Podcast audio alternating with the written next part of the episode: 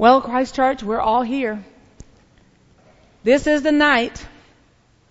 Yes, indeed, a most holy night. A most holy night in which we pause with the whole of Christendom to give homage to the birth of a child. A child that, through a miraculous event, recreated the world. On this night, we pause with our brothers and sisters in Christ to hear in the lean and simple language of the evangelist Luke an ageless story, the Christmas story. On this night, this most holy night, you come. We have come to this place for reasons that are known and unknown by you or others, but hopefully to hear this ageless story retold once again in a new way. A way which will refresh, excite, and convict. And there is no doubt about it.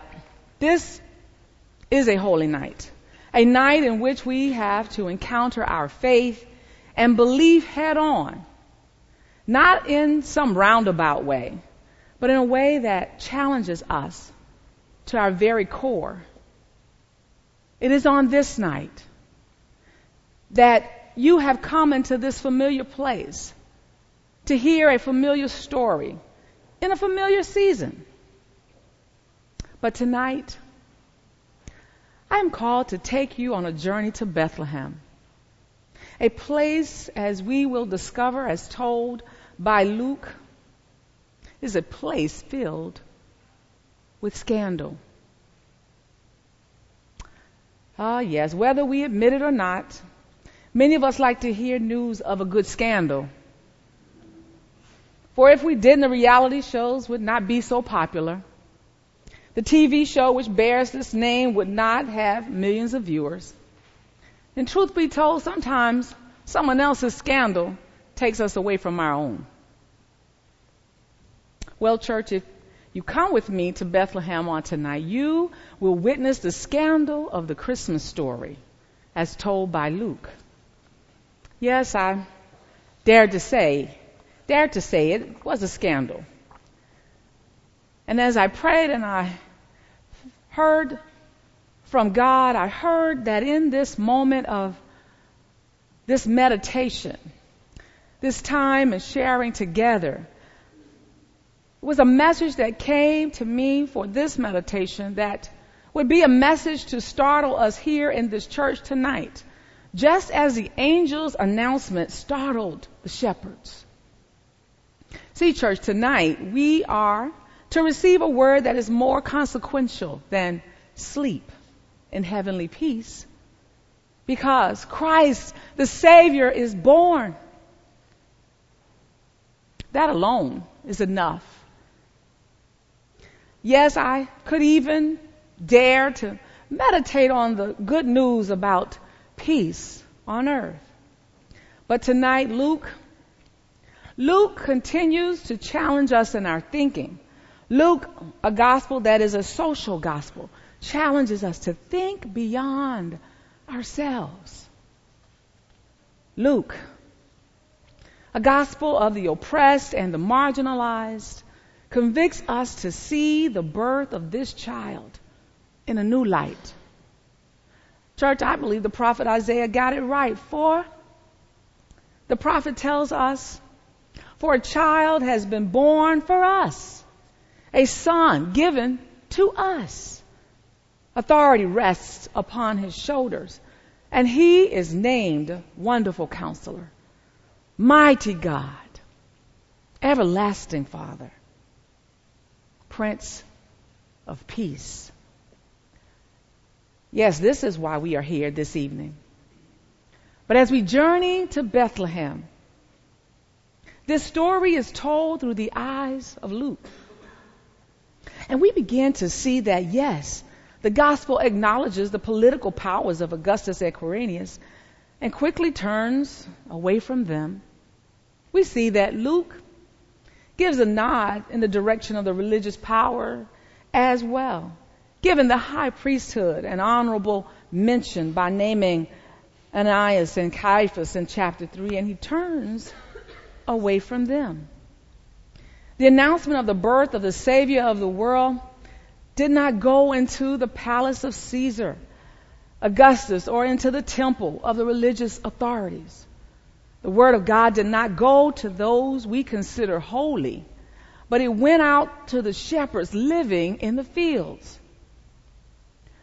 The Word of God came not to Zechariah in the temple, but to his weird, locust eating son, John, off in the wilderness. The Word of God did not come to the wife of the high priest, but to a poor, unmarried peasant girl who is now pregnant. I'm saying to you this night that on this holy night, there was a scandal. A scandal in the gospel. A scandal in Bethlehem. The gospel is that the word of the birth of the Messiah, the Savior of the world, did not come to the religious authority or to the church. So hear this startling word tonight. If you really want to experience the newborn Christ, and if we take Luke's account seriously, the last place we should be on Christmas Eve is in the church. How do you like that? Because Jesus is born where people need him most. The scandal of the gospel is that as we sit here on this holy night, thankfully in a warm, fairly well lit sanctuary with candles burning all around and a beautiful choir singing, Jesus is being born to those in the fields of isolation, to the disenfranchised and the forgotten. As we say our prayers and await the return of this Christ child, he is being born in our own painful places of spiritual wilderness. Some of us may be in that place now. The spiritual wilderness. No fun place to be. Yet the good news of Christ this night is that he comes to bring joy to those who need it most. In that region, there were shepherds living in the fields, keeping watch over their flock by night. Then the angel of the Lord stood before them, and the glory shone around them. The shepherds. When's the last time you saw shepherds in New York City? We who are in the church sometimes look upon the shepherds as outsiders. Did you know that by the time of Jesus, shepherding had become a profession most likely to be filled from the bottom rung of the social ladder? By persons who could not find what was regarded as decent work? Who are the shepherds today?